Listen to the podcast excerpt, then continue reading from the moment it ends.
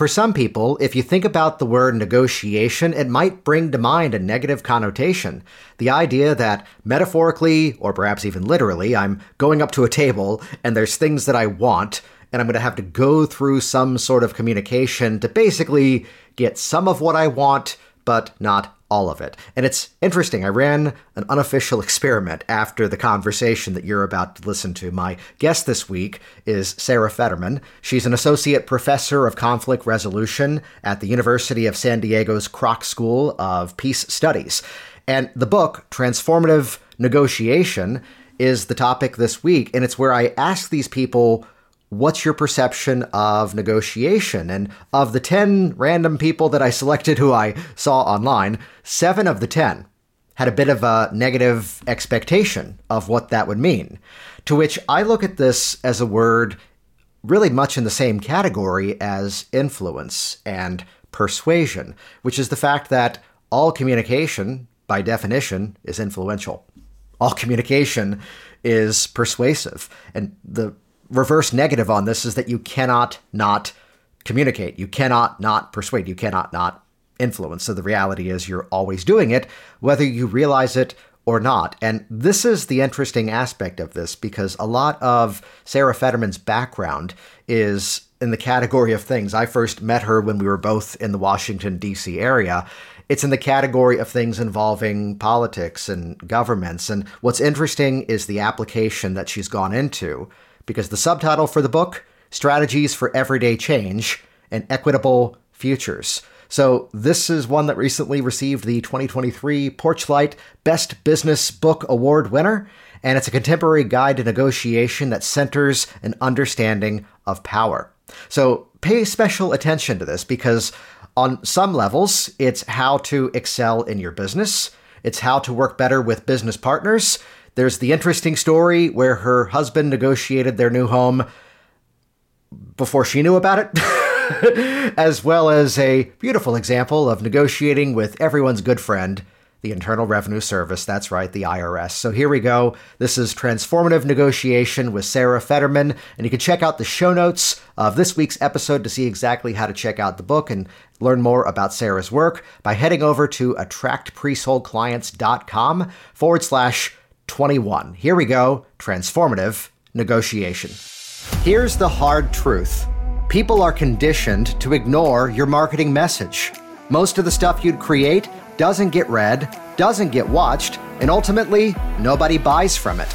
I'm Jason Linett, and I'm here to help you stop being the best kept secret to the people you know you can help.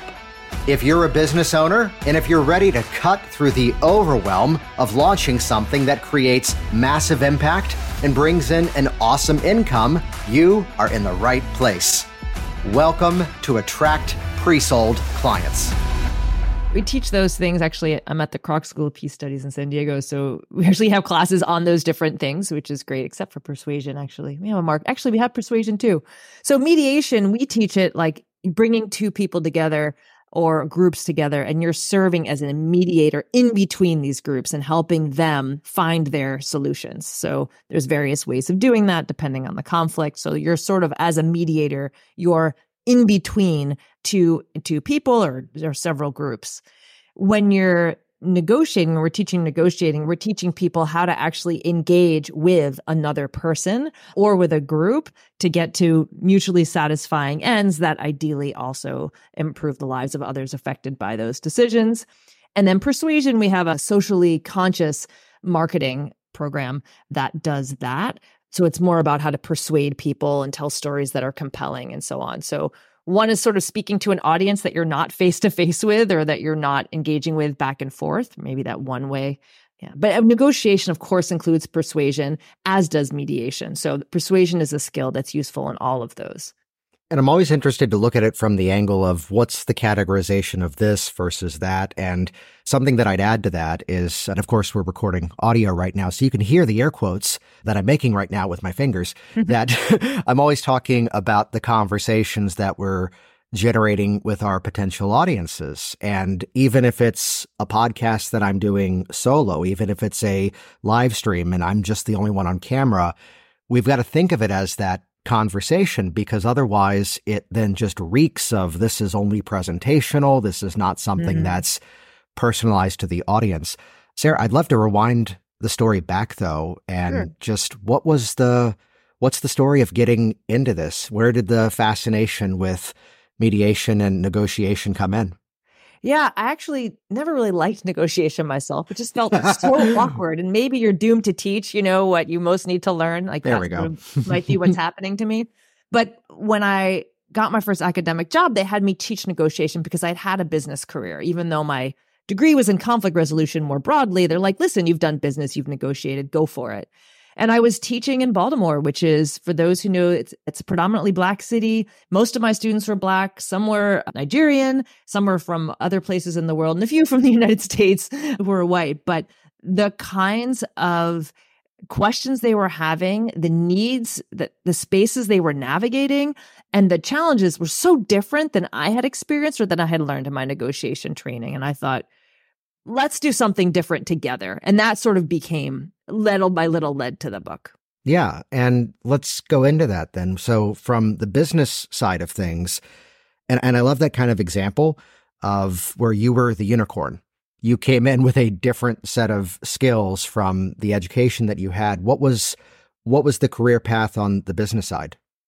I had worked in in advertising, but largely media planning. First in Manhattan, in that kind of those who had watched Mad Men, like I worked on Madison Avenue in advertising, and then they sent me to Canada, then they sent me to France, and then I was all around the world working with companies like Google and Bloomberg and ad agencies and meeting with them and working with some of their challenges and selling them different software. So I was sort of in this totally different field in a way than than what I do now, but it really exposed me to so so much of the world, which I'm so grateful for.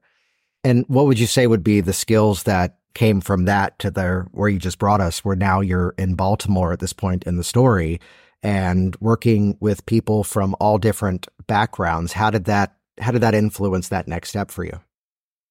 Well, thank goodness one of the things you do learn having to to sell things is that you just can't give up. You just have to keep changing your strategy, right? And it's like, all right, this isn't working. So what what what I did learn take from my business background was like, okay, you just got to keep shifting and finding what's going to work, and and even if you have to do something crazy. And maybe that's not doesn't sound so crazy, but I, in some ways, turned the class over to the students. Like I framed it and I took them through, but I had them coach each other because the conversations they were navigating were so different than the ones I had had. The rules were really different. What was at stake was really different. So I wondered if even teaching them the great strategies I had learned and the many books I had read and, and trainings I had had would even be unethical in some situations because it actually just might backfire in their context. So I began to understand context isn't just understanding like how Japanese run in a business meeting versus New Yorkers. I mean, that's one level of context, but then there's a whole other level of context. People who are, you know, navigating urban violence or trying to navigate court systems and so on. You just mentioned something there about the flexibility of it and so much of effective communication is that willingness to be flexible and you know, cautious always around this phrasing that if someone in a sales journey were to say no, it's not just that they're saying no. Sometimes that's the easiest and most polite thing to say, perhaps in the same way that others would label the, oh, I can't afford that. It's not the right time as objections. Sometimes there's just the revelation that the person is reaching for the nicest way to phrase it at that point. Mm-hmm. In those moments where, let's say, a strategy is not working, eh, what kind of mindsets, what kind of adjustments do you tend to recommend to keep with that? You know, I, I refer to it as tenacity, to keep with that drive to stay in the process in a respectful way versus going, oh, that didn't work, I'm out. Yeah. So my father, in contrast, had a business and loved negotiation. So when I would get no's, he would, and I'd be like, oh, I just got another no. He would laugh and say, ah, the conversation has begun. and I'm like, begun? The person said no. Like I was taught when someone says no, they mean no, right? Like back away, you know? That's what no is no. And in a business context or when you're engaging with somebody, it's when you get curious. And so what it requires is actually being willing to be uncomfortable a little bit longer, if you can do that, and get curious. Like, what is the no about? Because if you can help the under help understand the other person and they feel that you truly want to understand like oh just so let me know like is there something wrong with my product? Is it timing? Is it this? Is it that? And so i started to keep notes like what was the no about? And when i was able to resolve the no i called them back right? Or something maybe it was timing their other contract wasn't up or but it, it was uncomfortable at first to have to call people back to find out like why did you say no to me? Or we wanted sometimes we just want to crawl away when we hear the no. So those people who do the opposite because it's so uncomfortable and so rare i that's what i see is those are the people who move ahead. Well part of that as you mentioned it's doing the opposite. It's responding in a way that doesn't kind of line up with that automatic expectation that doesn't, especially on the sales side, doesn't feel like I'm now running another sales strategy, doesn't feel like I'm now trying to just coerce the sale. Yeah. Oh, I mean, that just doesn't work. I don't, I mean, it didn't work for me. I don't know. It may, people are very successful in all kinds of ways. And I do think you have to work with your personality. But I my experience has been and I think the way I was able to connect with my students like I had a really different background. We should not have been able to connect, right? But I do think when people feel respected, yes. And that so respect and respect really matters. Cared about, but cared about not in a patronizing way. Not like I care about you like I'm here to help you cuz you're broken, but like I care about yourself as much, you know, you as I care about myself or like that that's present people tend to respond to that and but yeah you know you have to have to mean it.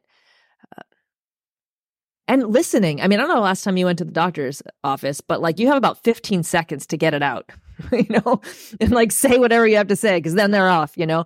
And if you can listen more in a and and be present in this age of distraction you're already giving people care you're already giving them respect. So that listening can be so powerful. And I'm just putting a clap there. Your microphone, you're a little too close to the microphone, oh, and I'm getting a popping sound. So just, I've learned to give them. I should have warned you of that. I'll give the clap again, and that'll just show them where to come back into it because we'll okay. crop it in a way that it just comes in as regular conversation. Then, which uh, is this better? Talk again. Is this is this much more? Yeah, that's much better. Yeah, okay. or maybe split the difference somewhere between the two, and then we've got it.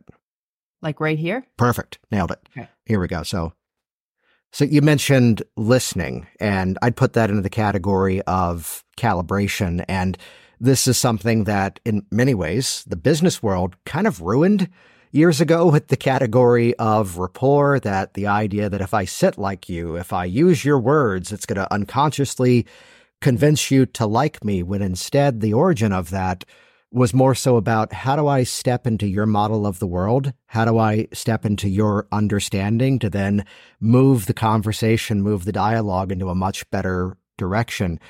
So, any tips in terms of opening up that listening and truly being in the present with people so that then we can move it to a resourceful outcome?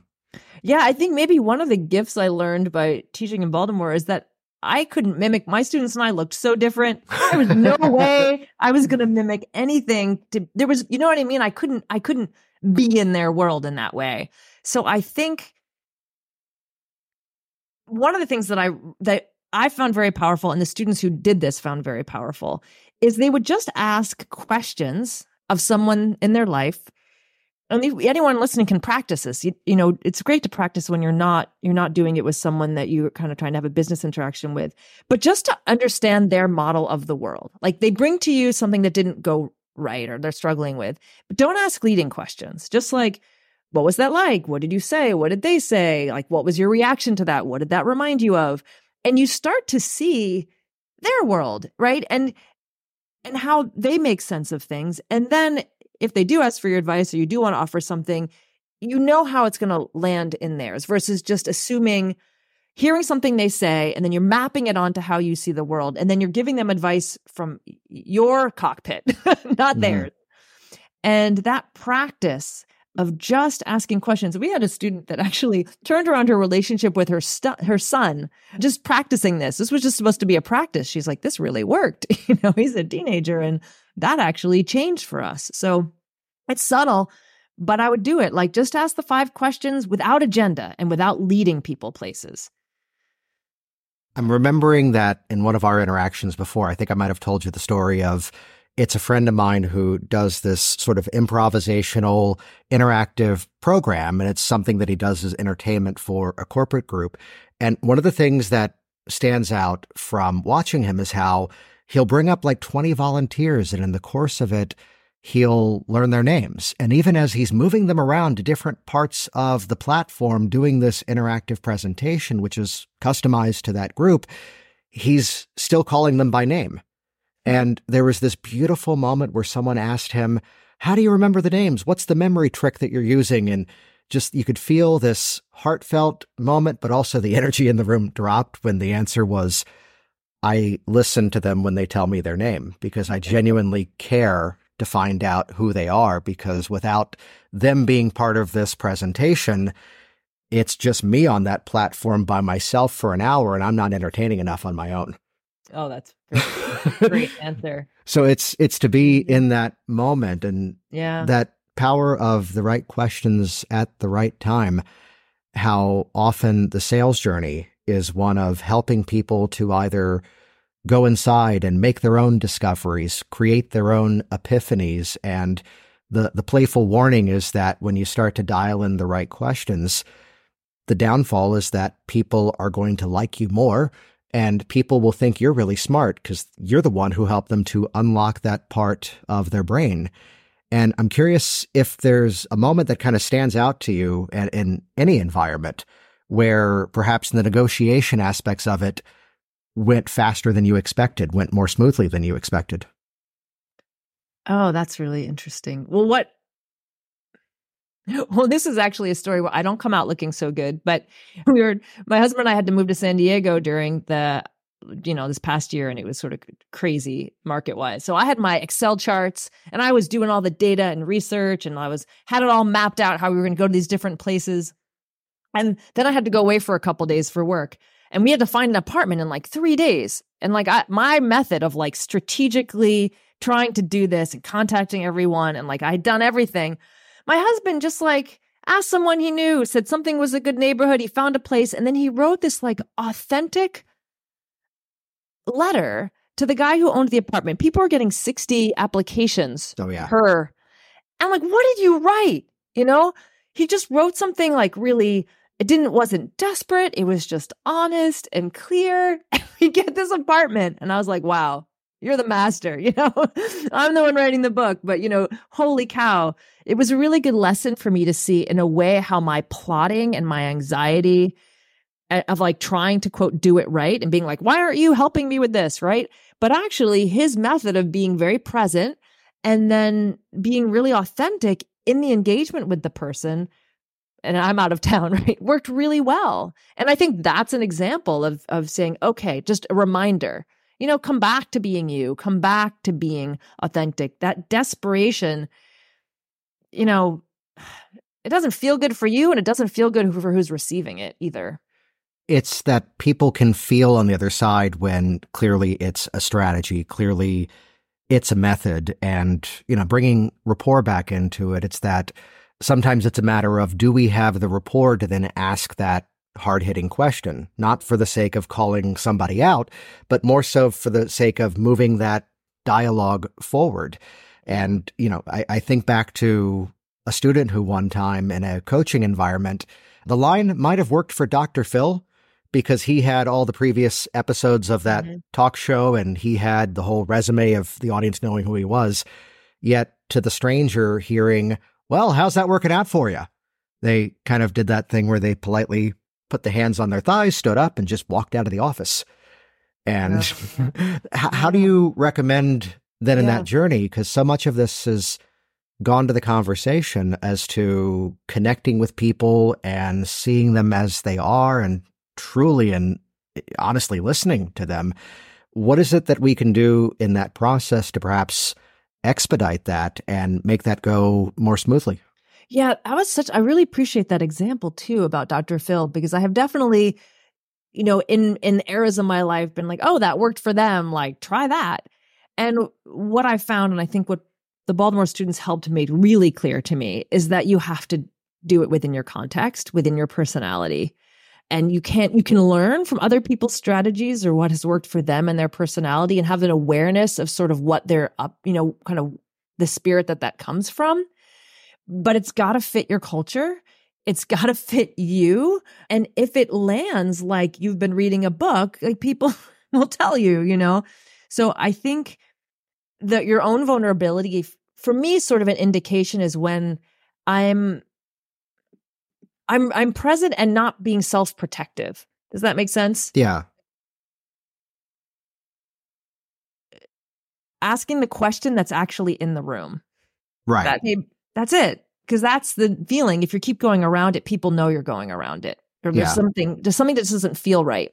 So if you can actually ask the question straight and when you can ask it straight then there's not the slime around it because you're asking it straight Well, so much of this too, you know, here's where in the shape of negotiation and the shape of again these other words of mediation or even persuasion and there's overlap of all of these. It's often not just the methods, not just the techniques and principles, but also the timing of it. Mm. And I'd give a quick example, which would be here's something that we often would do in the sales journey of the consulting program that we do. And it's, we've kind of got a system behind the scenes as to how we go about doing it, where perhaps for some people, it's more of that diagnostic. What are you currently doing? What's working? What's not working? And part of that is also, from our side of things, qualifying them to make sure that they're someone we can actually help. And it kind of follows a more classical sales approach of, okay, based on that, here's the sequence that we're going to put together for you, and here's the price. But then again, sometimes based on the client journey coming in, that call might begin with, Hey, is it okay if we get the business stuff out of the way ahead of time? Because here's the pricing. Here's why it's that pricing. I wanted to just put that out there so we're not spending this time guessing and worrying about that. So now Mhm. what questions do you have? that's great And it, uh, it's great when it's the right strategy.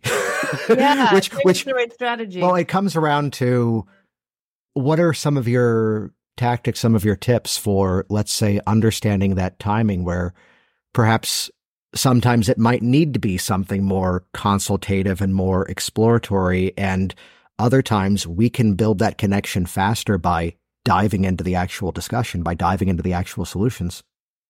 Yeah. So this is one story that's coming to my mind from one of the students. So I just want to share it because it, it's it's showing up, which is had a had a student who had to leave her spouse in an abusive situation and take her kid, and she lived in a shelter.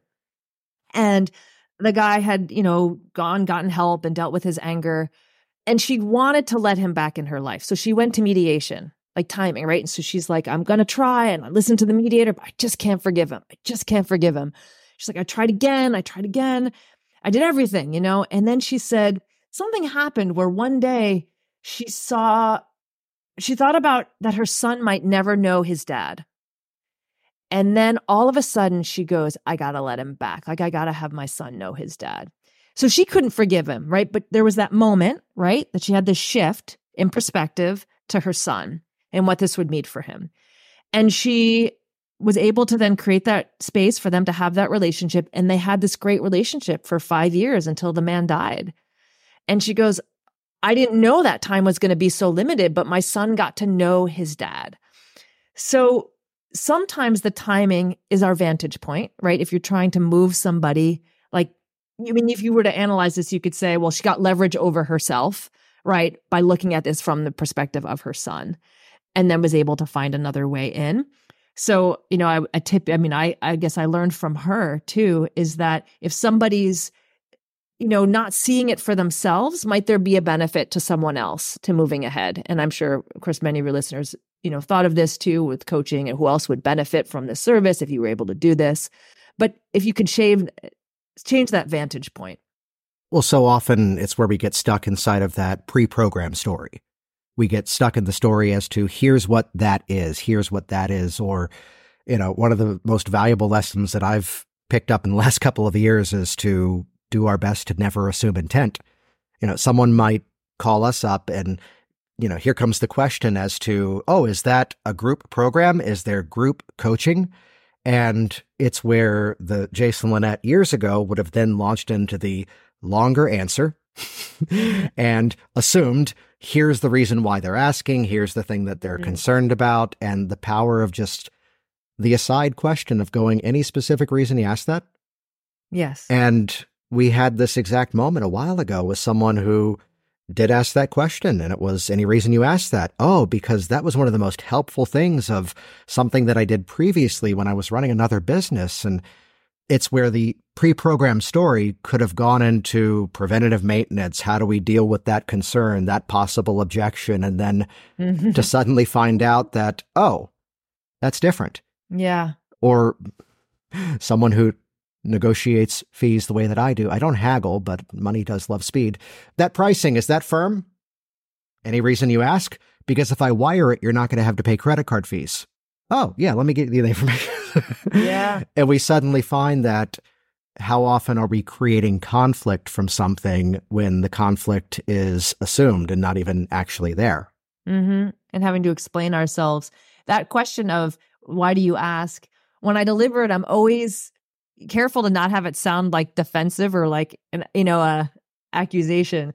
You know, so I would I think I would probably say just because I'm conscientious of that for myself, and how it might land, I might say. Before I launch into a lengthy explanation that is not addressing your concern, can you tell me why you're asking? And Yeah. I can speak to that part of your question. That's I have to tell you what I'm doing on my computer right now, and I'm trying to type in a way that uh, doesn't get a lot of noise. Yet there's a specific document that's kind of our guide in terms of how we talk about our program, how we answer specific questions, and the official number is nine. And I probably should tell you what this is. It's the places where, almost as if like stage directions of a play, we have turned the last name of the Star Trek actor William Shatner into a mechanism of delivery. okay. Because if I go, well, is there any reason you asked that? It sounds as if it's rehearsed. It sounds as if it's the automatic response. And I'm curious because just any any reason you asked that? And if I'm looking Mhm. for that Shatner moment, which apparently there was a story where I was on stage one time and I couldn't remember my lines, and then I noticed though the audience they were hanging on my every word, and whether that's true or not, it's a great story. but it's to adopt that attitude not for the sake of acting, yet we're looking for the right words, and if we have to access that, Mhm. let it really be something of genuine care. You just hit on something that I'm curious to hear your opinion on, which is that oftentimes in you know advanced communication they tend to say avoid the question of why. Though I feel like you might have an answer as to when you choose to use the word why. Mm. Like why like why do you choose to do that if I'm asking somebody why? Well, why are you asking me that, Sarah? Why are you asking me No, that? I'm kidding. No, in in that context, that kind of why are you asking me? yeah, Yeah, I mean, because it's the context, it's the tonality, it's a Mhm. bunch of different elements. And I'd give the example that, you know, on the client services side of things, working with a private client for coaching, I may even just call that out. You know, often in the coaching space, they say you should avoid the question of why. So it, because it puts people on the defense, it puts them Yeah. on guard. With that in mind, why are you here today? Why now? We definitely there's an avoidance of the why question also in research yeah. for a number of reasons because you can go why why why why and you can never really answer why because there's so many things that contribute to everything and you have to be enlightened to understand cause and effect anyway and so we'd ask the how and the what like what contributed to this or how do you think you got here or what do you think might change or so that is consistent with what you're what, what you're doing in coaching that we avoid the why and sometimes finding the why doesn't even get us where we want to go either. Like finding the root cause of something may or may not actually resolve the issue where we are today because the problem has now evolved into something else. You just made half of my audience cringe, and you just made the other half stand up and celebrate of the mindset of going, you can't prove the why, you can make the assumption of why. And even if you do come up with a good logical reason of why, you still have to accept at best a 50 50 chance you might be wrong. Or get part of it. Or get yeah, part I of it. don't think why is always useless. It's just that sometimes it leaves the students just like they are, you know, our students doing research, digging, digging, digging, digging, digging. but they're trying to resolve a conflict or bring some new light on it. I'm like, all you've done is dug a big hole. And they're like, I know, get me out. I'm like, well, or how do you think you can get out? the personal change side of things. Now I've got validation and I still have the problem. And right. that makes me slightly. This is a seamless transition towards how I reached out to you when I saw the title of the book that you've published and went, oh, those are two amazing words you put together transformative negotiation. So, what makes negotiation transformative versus, let's say, the negotiation that others are doing? well, what I wanted was one I had seen by doing this other or expanded approach to negotiation that my students' lives were transforming in many cases, not just changing, not just more of same or less of what I don't want, but like a shift a shift that sometimes made them cry, a shift that improved relationships, like a shift in how they felt in the world. And that was so much more exciting to me than just more of what I want, less of what I don't, which is great as a starting point, but it didn't kind of lead to the longer term fulfillment. The other was the transformative end of that I didn't want people to replicate kind of the bad deals that they had found themselves in. Like, don't just become like everybody else and then just shit on the next person. so, like, transform the world as you're moving up, right? Don't just get to the top and then rule the way others have ruled over you that you found distasteful. So, there was that opportunity to say, you don't just have to be the good people and have nothing and then be mad at the people with everything. Be somebody who has something. But, and that was a real concern to them, right? The betterment of their community and, and those kinds of things. Well, I think that that hits on something that's a beautiful shift that we've been seeing and especially the sales, the marketing, the advertising, the online marketing side of things that this dialogue that's basically all the reasons why some people would normally despise anything that reeks of sales. We've all kind of figured that out. I'm I don't think you might have seen it because it went out to a different audience, but the time where I was at a conference and it was like the ego trip of all the sports cars lined up out front. And I took a photo with the international expression of what the hell is this crap? And then went mm-hmm. home, put on the sunglasses, posed next to the minivan, and uh, became the best performing ad I'd ever run at the time. oh, wow. But this, the step away from the ego and even I've seen some of the people who would talk about sales and marketing, and even specifically the categories of influence and persuasion, you can see the ones that the messaging doesn't quite align with the direction that communities have gone. That it's how do we create that win win? And it's not my exact quote, it's one that I've heard many say. It's that when the sale is done properly, it's the fact that yes, you are solving a problem for somebody, you're providing them a solution. And it's that revelation that you owe it to them to help them make the best informed decision mm-hmm. because that sale, it might help you for a couple of days, couple of weeks, depending on the size of your company, your business. Yet that transaction could absolutely change their life. Mm-hmm. And so I hear from this approach to it in terms of negotiation, it's not the expectation of, oh, here's what I want, here's what they want. We're going to fight and find a solution. Instead, it's, creating something that's perhaps, yes, a meeting in the middle, yet leaves both parties better off than they were in the beginning. Yeah. And hopefully anybody who's affected by that decision. So the two of you and whoever else, I mean, I'm sure a number of people listening are offering things that can really help improve families and workplaces and other people can really benefit from, from people learning from them. So you really do want to, you really do want that outcome. And I also just think for long-term fulfillment for our work, I mean, you know, I sold a lot of stuff, you know, and in business. and like to our kind of earlier conversation, how long does that high last, right? You know, it's fun and it's good and you'll have more, have more, but it can be so fulfilling for me, I'm finding, when that transformation is part of it, when you're actually seeing people do better, be happier. and then that's more fulfilling. That sustains me as well. And the book is Transformative Negotiation. We'll link to it over at the show notes at the Attract Pre-Sold Clients website. I wanted to ask you specifically about something that I read just a hint of.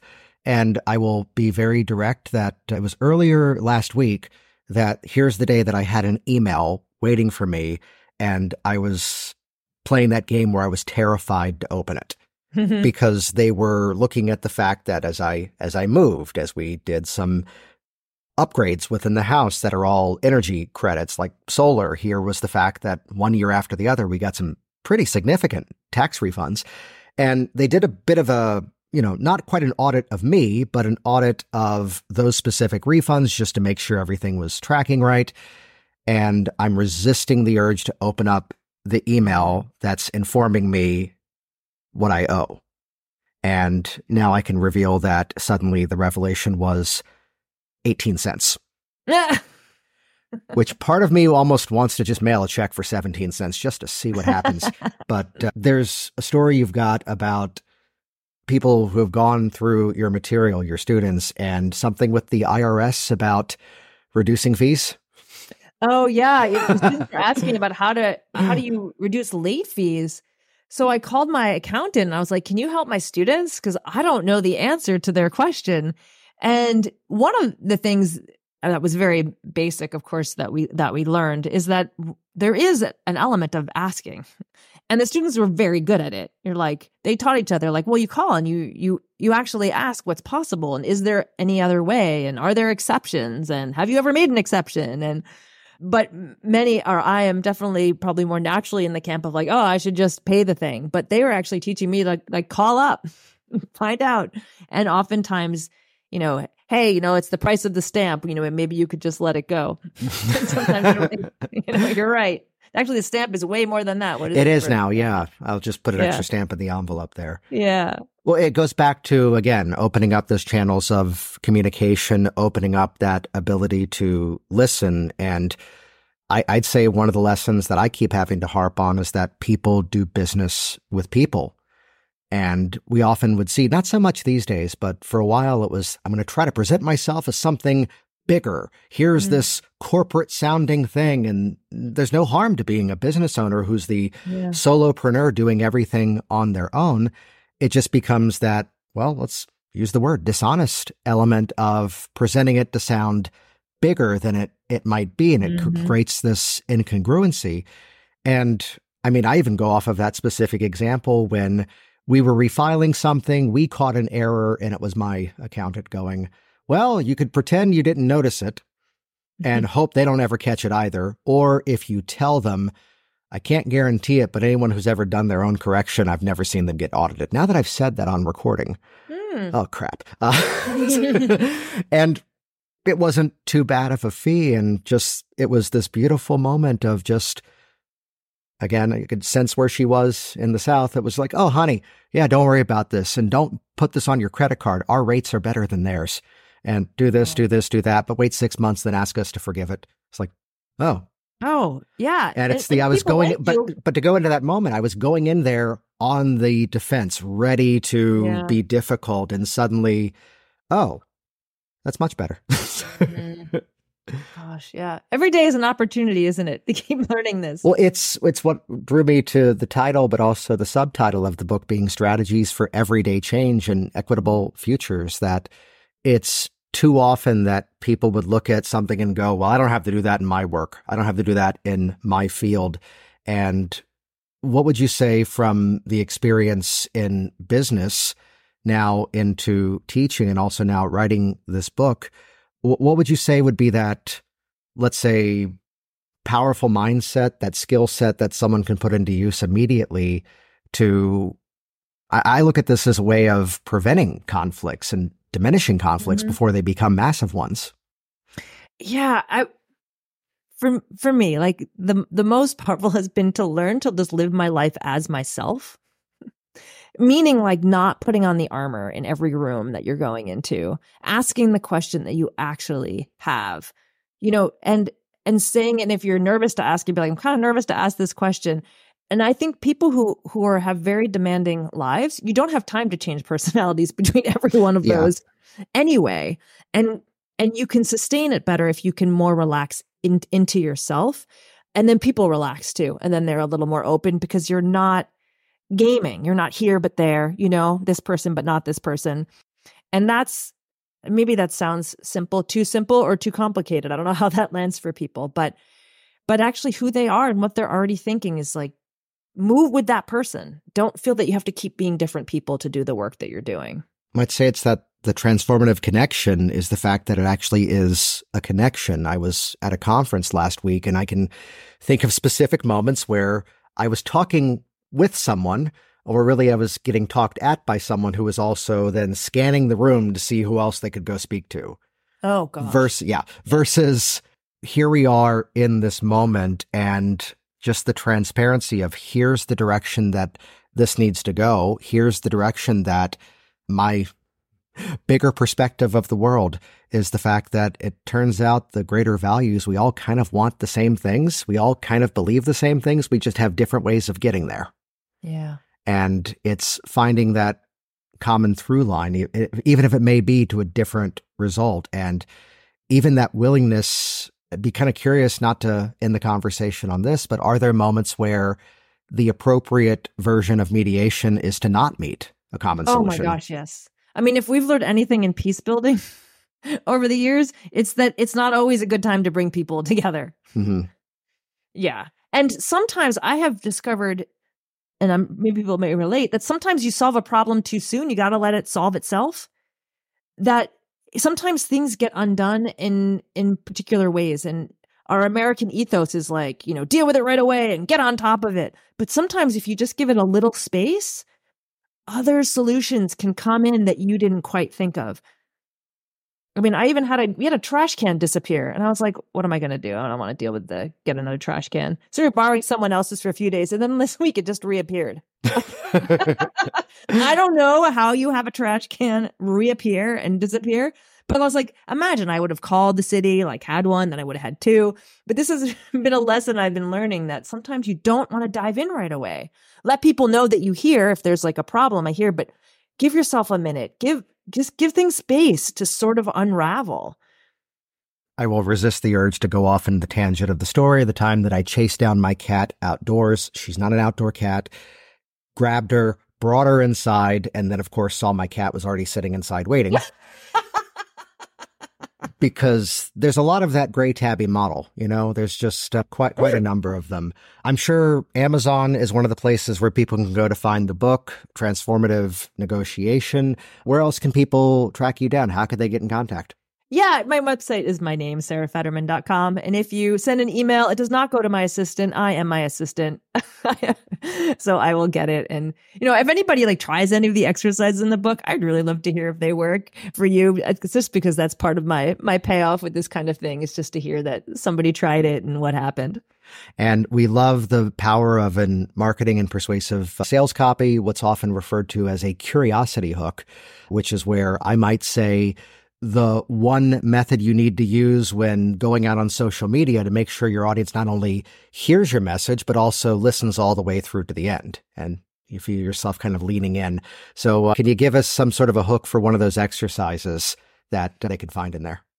Yeah, one of them is for people who are uncomfortable making requests. There's an activity there where you make three crazy requests absolutely crazy requests of things and of people. One that, that doesn't put yourself at risk or doesn't put your job at risk or your marriage at risk, but you, you make, you just make asks looking for the no and try to get the no. And the weirder the request, the better because you just the funniest things happen when people do this. I try to get them to get the no, but then they keep getting all these yeses and funny things happen in their life. But there's an activity in there that talks about how to do it.